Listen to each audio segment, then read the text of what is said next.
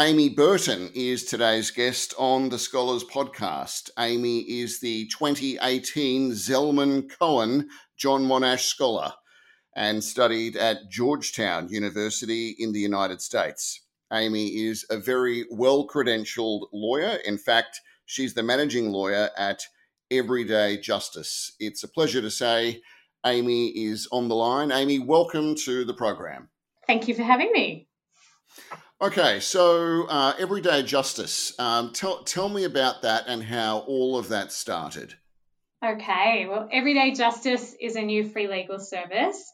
Uh, it's a national service, and we aim to help people who have everyday legal issues. And by that I mean, you know, they maybe they're not getting paid enough by their boss, they've got issues with their landlord, they owe a debt to someone, uh, they got a speeding fine, um, you know, they're facing financial abuse um, by an ex partner, all those things that um, people experience on a day to day, but they they want to know what to do next with that legal issue, but they can't spend $300 on a lawyer. So right. we're there to guide people through those legal issues um, and we'll help anyone who has a legal issue in one of those areas and they can live in Bondi Beach or they can live in the middle of a farm in the Northern Territory and we can still talk to them because we're an online phone based legal service. Right. So I was, I was, going to say, so how, how, do you how do you qualify? It's not you know you don't you don't check the bank account like it's anyone can anyone can go and um and and use your service. Well, we'll pretty much speak to anyone on the phone, um, so long as they've got a legal issue that falls in one of the categories that um, is listed on our website. Um, we can help people a bit more than that. So we can help people drafting letters or legal documents. We could even go to court for people full time, um, but we've got more stringent criteria for for those types of legal services. But anyone who just wants guidance on what to do next with their legal issue, we'll speak to them. And even if they have a legal issue that isn't something we can help with, I prefer they call me and say, "Help! I need a referral to a lawyer. Who do you yep, recommend?" Yep, um, yep. Rather than sit there for hours on Google trying to figure it out for themselves. Yeah. So because I mean, often if people are uh, facing some sort of you know legal issue dilemma, the the first thing is they're just not sure what to do, and instantly they're scared because a they they don't know where to turn to, and b they're worried about the cost. Yeah, and some people don't even know that they have a legal issue. So they might mm. call and, or they might think that they've got a certain type of legal issue, but then when yeah. they speak to us, we can you know, we can say, actually, it sounds like this is a problem. So I, have been telling people we're kind of like the the GPs of the legal world. We're, you know, rather than use Dr. Google, come and speak to your GP, or in mm. this case to us, and then we can point you in the right direction. We're not specialists in any practice area, but we know enough about you know a little bit of everything to yeah, point people yeah. in the right direction and yeah. potentially take on their case if it's got merit. Okay, so how um t- tell me about tell me about that practice. How did it all get started, and and how did you um, set it all up? So it goes back a few years. I was working as a lawyer at uh, Salvos Legal Humanitarian, which was um, one of the first social enterprise law firms in Australia. And mm. what I mean by that is um, my old boss there, Luke Geary, he um, decided to set up a commercial law firm that was funded by the Salvation Army, and all mm-hmm. the fees that it made fully funded a human rights law firm. Um, so it was a not for profit commercial. Yep. It was like two firms in one. And um, when I was there, we were able to help quite a lot of people, but there were plenty we couldn't help with. And so I would give them a list of lawyers and recommend that they see them. But half the time I did that, I knew that the lawyers I was suggesting would probably give them a quote that was going to be far too much money that these people okay. could afford. Yeah. yeah. So I'm like, we've got surely there's there's so people were falling in the gaps and I knew that people would probably speak to those lawyers, find out how much they cost, and then not do anything about their legal issue. And I thought, Freak surely out. there has to be, yeah, and I thought, surely there has to be a better way of doing this. And so I was doing some research and I found that in the US, in fact, they were doing um, low bono law firms. Um, Yes. Yeah. and so uh, I just kept spending nights researching these firms in the US that were helping people who couldn't afford lawyers, couldn't get government funded legal aid. Um, and that led me to apply for the John Monash Scholarship because I thought I really need to go over there and research these law firm models. I see. Uh, Right. So that was that was your um your big sort of light bulb moment. It was, it was. And um, so I applied for the John Monash Scholarship. I actually applied two years in a row and um, I got it the second time round. Ah, Um, so so hang on, hang on. What what what happened the first what happened the first year? Ah, look, I think I left it to the last minute um, because I was so busy with my legal work, and I didn't. I mean, it's a it's a really big interview process, and I've heard. You- Yes. you really need to to have your mind together. Yeah, and you need to you need to, and obviously this is such a huge opportunity. The um, foundation needs to be convinced that they should be investing as- in you and that you have a genuine need to go overseas. So I don't think I conveyed that adequately the first year around, but then I had a whole year to think about how how I could present my case better. Um, and obviously it worked. Um, so off I went to Washington, D.C., where they have one of the biggest low cost law firms. Um, emailed the founder on my first day and said, I need to learn everything I can off you while I've got this year in Washington, D.C. And he took me under his wing, and here I am. Okay, so you're in you're in Washington. Um, tell me about that experience, both going going to uni, uh, there studying there, and, and also you know doing your research. Yeah, well, I mean, Washington DC's got quite a lot of attention in the media in the last little while. Uh, I went there in the Trump era, Yeah. um, so it was an interesting time. People were pretty deflated, to be honest, especially. Um, yeah, like the professional people who I came across just seemed like they'd lost a bit of hope, but they were they were often quite lifted up when I said that I was inspired by what they were doing really well in the access to justice sector. So I got a bit of an in that way. Um, it's it's a wonderful place. Um, Georgetown University is a fantastic place to learn. I was able to take up a whole range of subjects to help me be a better you know, social justice lawyer, a manager, to think about how we could measure the impact of our services. Um, once I was, you know, ready to set one up, um, and the professors were just so willing to sit down with me and have a coffee and answer all of my questions I had for them, which I had many. Um, and yeah, it was, it was was okay. yeah, well, it wasn't, but you know, I, I, I lowered my standards when I was there. um, but yeah, I just, I think because I knew I was there for a very specific purpose and I had the support of the John Monash Foundation, I just, I, I think I crammed as much as I possibly could into that time. I also um, got married three months before I went over there, and I left my husband at home. So, No, uh, you didn't. yeah, yep, it. yeah. And there was so I think there was some added motivation to just get involved, get everything I needed, and and come home to do what I had intended to do.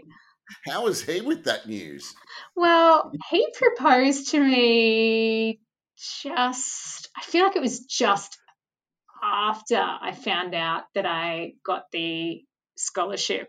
So he knew what he was getting himself into. Okay, all right, okay, that's, that's, that's allowed. Uh, and and it's really hard getting visas over there. So Mm. You know he could have come along, but then he probably wouldn't have been able to work. And then our poor rescue dog would have been without us. So you know he put the needs of our kelpie before his own. So you, you've, clearly, you, you've clearly spent a lot of time um, in the university system studying. What what would you say the differences are, if you can, between say your undergraduate studies uh, when you were learning to become a lawyer to uh, going to a prestigious um, university in the United States? What are the differences? Well, when I started law school, I'd just come out of high school and I had absolutely no idea what I wanted to do. And so I really yeah, I don't, I, like people told I was into debating, and people told me yeah. I was good at arguing. My mum always said, "Well, you're always fighting with your brother, so you'll probably be a good lawyer." Um, but I came from a family where no one in my family had been to university before, so for a while there, I couldn't really understand the purpose.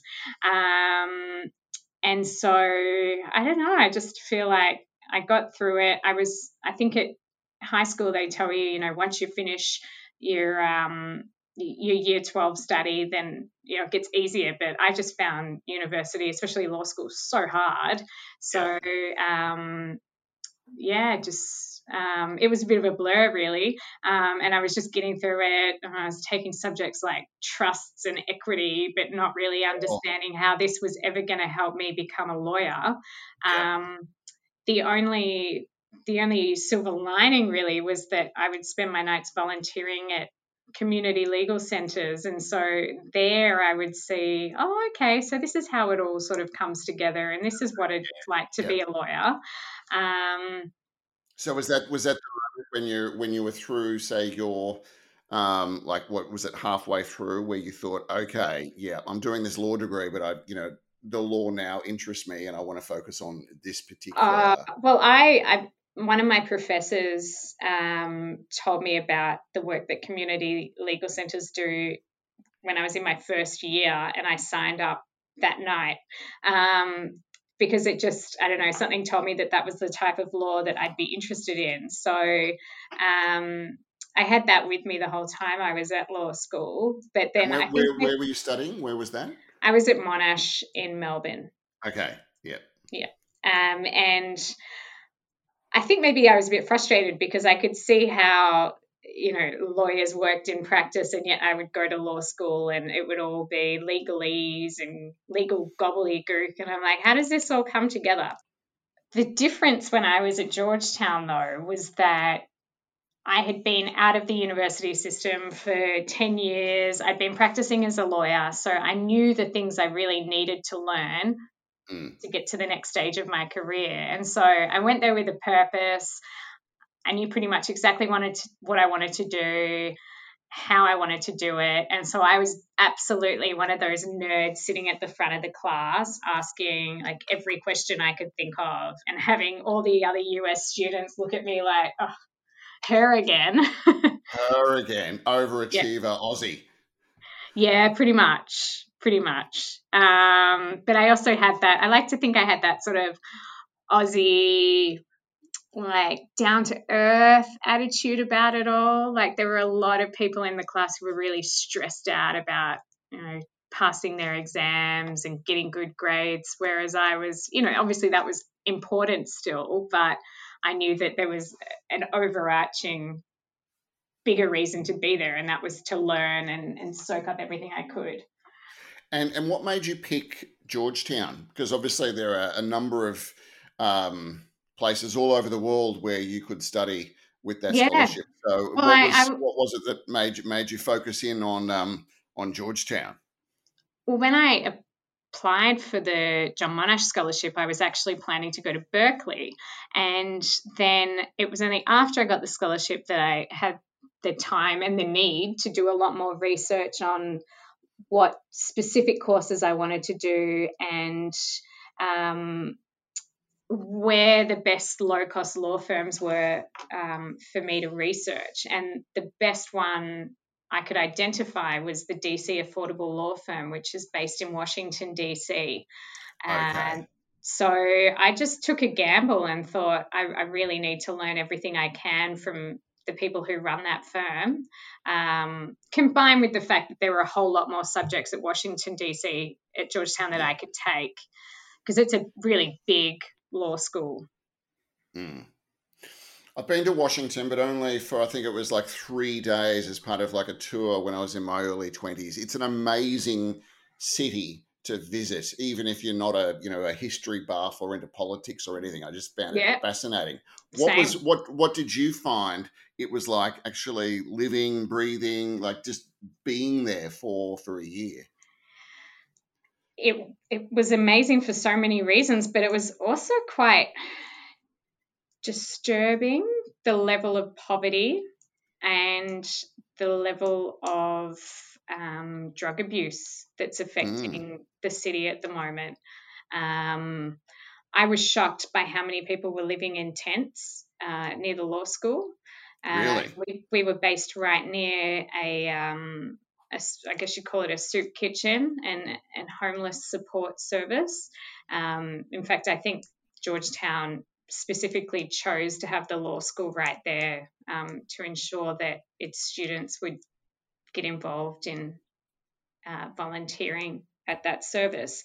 Um, but yeah, on my walk to and from law school every day, or ride when I eventually got a bike, um, I, yeah, I, I was just really quite shocked by how many people were living in tents. Um, and then it was really evident that there is um, drug a high level of drug abuse affecting people um, in big cities like Washington DC. Mm, mm. Um, you know, I'd regularly see people who were um, you know, had been using, and then they were crossing roads while there was traffic moving at them, um, and it, it, it just it felt like every time I walked to and from law school, it really made me think about the bigger picture. Um, I know that sounds really corny, but it's right in your face in DC. Yes, yes.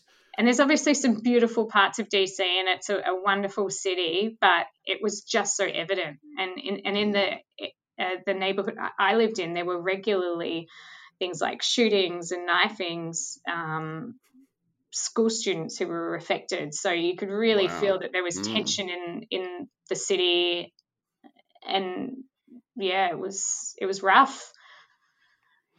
Sounds like it. I mean, you only just, um, I mean, fa- fast forward to the events of a few weeks ago at the Capitol. I Yeah. mean, that that was that was frightening. Absolutely. Absolutely. But I could feel that there is so much, there's just so much going on over there. Um, it's hard to know make- where did- to begin. Did you make some nice friends uh, when you were over there? And were there any other um, Australians studying there? There are a few Australians studying there, not heaps, um, but I, I met people from all over the place. There are a lot of people um, doing the master's program from South America, and so hearing their stories was absolutely fascinating. Some of them were working as criminal prosecutors. Um, I, one of my closest um, friends was an Indonesian student who'd worked as a lawyer in Jakarta. Another one was from Iceland. Um, I think Washington, D.C. attracts people from all over the world. Um, Mm. So it was fascinating learning about the legal systems of all these different places. And did you find once you, once you finished uh, your your degree that you were then much better equipped, well equipped to to start up the business um, in Sydney? Definitely. And that came down to the internship I had at the DC Affordable Law Firm. The founder there, Sheldon, was just so wonderful to me the whole time I was there. Uh, he taught me everything. He got me involved in the business of the firm. Um, and yeah, just made that experience so valuable. Um, and then I was lucky enough to have um, a six month consulting project when I got back to Australia that was funded by DLA Piper in Australia. Um, Yes. They're the ones who fund D- the DC Affordable Law Firm over in Washington, DC. Um, so they let me spend six months just researching. Um, you know, who are the missing middle in Australia? What sort of legal services um, would best help them? Um, and having that opportunity was was such a wonderful way to to marry my research in the US with what's happening in Australia. And was it a big step for you personally when you you actually pushed the button on setting up setting up the business when you said, "Okay, I'm doing this"? There's uh, yes, I'm. I know the law. I'm a lawyer, but there's now a lot that I need to be on top of to run a business. Oh, absolutely. Um, and um, this all came about because my old boss at Salvos Legal, um, Luke Geary, um, who's become a very close friend of mine, um, he was visiting Sydney. He now lives in Brisbane. And, and I said, I, th- I, think I've got this business idea for you that I'd like you to think about. And I was very sort of tentative because, you know, he'd had experience setting up law firms before. So he's like, just, just send me the business plan and I'll, I'll have a think about it. And then eh, within a few days he said we need to do this and i was really quite surprised because I, I was i had a six month old baby at the time and i thought okay we're doing this wow. So obviously setting up a business is something that is is vastly different um, from from being a lawyer. You understand the law but um, setting up your own business comes with its own challenges. Did you did you think you were prepared for that? Well, I've never done it before, so I knew that it was going to be um, a big commitment. Um, and Luke Geary, who is the chairperson of the Everyday Justice Board, um, his attitude is, you know, go big and and do it really well. Um, and so he he had the idea that as well as setting up an office in Sydney, where we've got myself and my colleague, who's who's a few years junior to me, that we should also run uh, an internship program nationally for law graduates who are interested in pursuing careers in social justice law. So. Mm-hmm. rather than just trialing that in Sydney, he's like, nah, let's start by doing it nationally. So we've got interns in Sydney, Brisbane, Melbourne, Canberra, and Perth. And are, there, are these people who are who have finished their degrees or are still studying? So they have finished their degrees, and so after you finish your law degree, you then need to do another course called the Practical Legal Training course, uh, which goes for about nine months, and that's where you get like the really practical skills about how to be a lawyer. Yeah. And so as part of that, you need to do seventy-five days of work experience. Uh, um, okay. So we've got our interns doing their 75 days of work experience with us all across the country. And um, because we've um, Everyday Justice is owned and funded by Mills Oakley, a national law firm. Yes. Um, we're able to be based out of their national offices, which is wonderful because we have all their support and resources. And yeah. so our interns who are based in other cities are working in the office, the Mills Oakley offices. Fantastic. and Brisbane and Melbourne. Yeah. And I imagine um, that you know, from from a from a day to day basis, you've got enough work coming in. Like you've got your hands full. You're you and and all your interns and the other people working there. You, there's enough to do. I imagine. Absolutely. I mean, in fact, as we've been talking, I've had five missed calls from people looking for legal assistance. um, and so we've got a 1 800 number. We've also got um, on our website, we've got a, a pretty easy to use chatbot, I guess you'd call it, where people can fill in their details and we'll give them a call to talk about their legal issue. But we're also building up relationships with a lot of existing legal services and non legal services. And I've been amazed in particular by how many financial counselling services have called us saying, you know, due to COVID, we've got so many people with debt issues at the moment. We need lawyers who can speak to them and explain the legal side of things because we can only speak about the financial side of things. And so, uh, yeah, okay. Yeah, we're getting a lot of that work, especially for people who you know, are, are, sole traders or have their own small businesses that have been affected by COVID uh, we're getting a lot of that work, which we expected, but it's not until you set up and open your doors that you really see what the issues are in the community. And are there are there many other firms that do things similar to everyday justice, or are you unique in that in that sense? There are plenty of wonderful community legal services um, mm-hmm. Funded by the government, and then there are some people who have started setting up low cost legal services in, in a few different states. Brisbane, for some reason, seems to be um, a popular hub for entrepreneurial lawyers who who want to set up online or low lower cost legal services. But there's very few services that uh, I guess have the resources to be able to add an internship program as big as the one we have. Mm. I think that that's unique because we've got the support of Mills Oakley to do that. If you talk to lawyers, a lot of them say that they knew from like you know very early on that that was that was their profession. They wanted to get into the law. Um, you've already said that you didn't really know. So when you were when you were going through school when you were younger, did you have something in mind that you thought you would end up doing? I distinctly remember being in year eight, and there was a class that my English teacher taught, and he was talking about child slavery.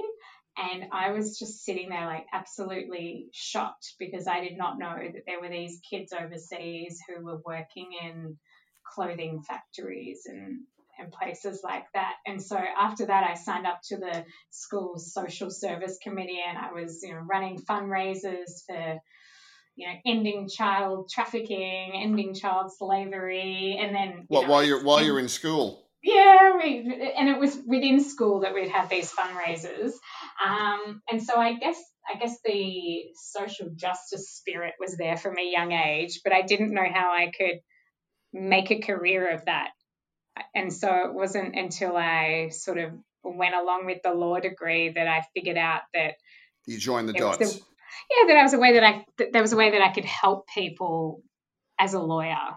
I think you, people who want to help people often think, okay, well, I'll be a doctor or a psychologist. I wasn't good at science, so I needed something that wasn't messy, that still involved being able to help people.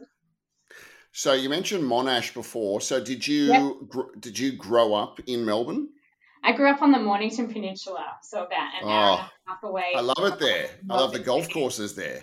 Yeah, it's a lovely place to be. Um, I guess as a kid, it just felt really far from the city. But, you know, now that I'm older and I have a child myself, I think, yeah, that was a pretty great place to be. I made a mistake going to a friend's birthday party once in very early January at Rye, and yep. um, it was so cold. You've got no yeah. idea. And I was like, this is January. It's summer. And they've gone, you know, come on, this is Victoria. What are you talking about? They were all dressed in, you know, hoodies and tracksuit pants. And like I had like a short shorts and like it was freezing in January. And that's that's a lasting memory of the Mornington Peninsula for me. Well, that's one of the reasons I moved to Sydney. And from really young, from really young, I said I'm going to live in Sydney. My dad grew up in Sydney. My he always said Sydney's a wonderful place to live, and I'd always say, well, why are we in Melbourne then? Like I was born mm. in England. My mum's from England. My dad's from Sydney. There was no real reason why we ended up in Melbourne, but uh, we did. And even today, they always complain about the weather down there. And I'm like, well, come move up somewhere else. Yes, it's warmer, better. Um, yeah. So what's uh, let's let's go through your your formal degrees then, because I know you've got a few. So what um, what have you got? Well, I've got the Bachelor of Law, and then I did a Bachelor of Arts at the same time because mm. I was told that the law would be a bit boring by itself. Yeah. Um, spice it up with um, spice it up with yeah. some French and some Spanish and some politics, all that sort of thing. Yeah, um, and then the Master of Laws that I did at Georgetown. Right. Okay. And so, what's um, you know, 20, 2020, I think a lot of people are happy to see the the end of that um, for obvious reasons. Um, 2021. So what what does that hold for for you and uh, your family and and everyday justice? Well, for my family, it involves the entrance into the toddler years for my daughter, who is just about to turn 12 months, and we've already had our first few toddler tantrums in Fantastic. the shops. Yeah. So she's she started walking quite early, and so um, and because we have a dog, we often have her in a baby carrier rather than a pram. But it's becoming increasingly difficult to keep her in that one because she's getting too heavy, but two, she just wants to be on the ground exploring. And I made the mistake of taking her out of the carrier the other day in Target and once she was out, she was not letting me put her back in. And I thought, you know, I might have all, all the there. qualifications in the world, but right now I am just no. I'm just that mum who's got a screaming kid and I need to get out of this store right now. Because everyone's uh, looking. Yeah, pretty much. Yeah. And yeah. so uh, that's my personal life will be juggling that and also learning how to be a working mum. And uh, the lovely thing about the um, John Monash community is that I've already been connected up with some wonderfully smart um, scholars who yep. have navigated this world of being a mum and working at the same time. So I will keep turning to them for advice. Mm-hmm. Um, and then for everyday justice, uh, well, this is our first year, and we just want to be able to help as many people as we can and get a better understanding of this population who can't afford legal services um, but really need help. There hasn't been a whole lot of research done on what we call the missing middle. Um, and I like to think that by operating a legal service that uh, is for the missing middle that we'll be able to learn more about what they need from us as a legal community and hopefully share that with other people in in other legal services and, and non-legal services as well well, Amy, I think um, everyone will agree that what you're doing is absolutely fantastic. It is brilliant work, and you're helping so many people. And we wish you all the very best uh, in the years ahead. And thank you uh, so much for joining us on the Scholars Podcast today. Thank you. Thanks for having me.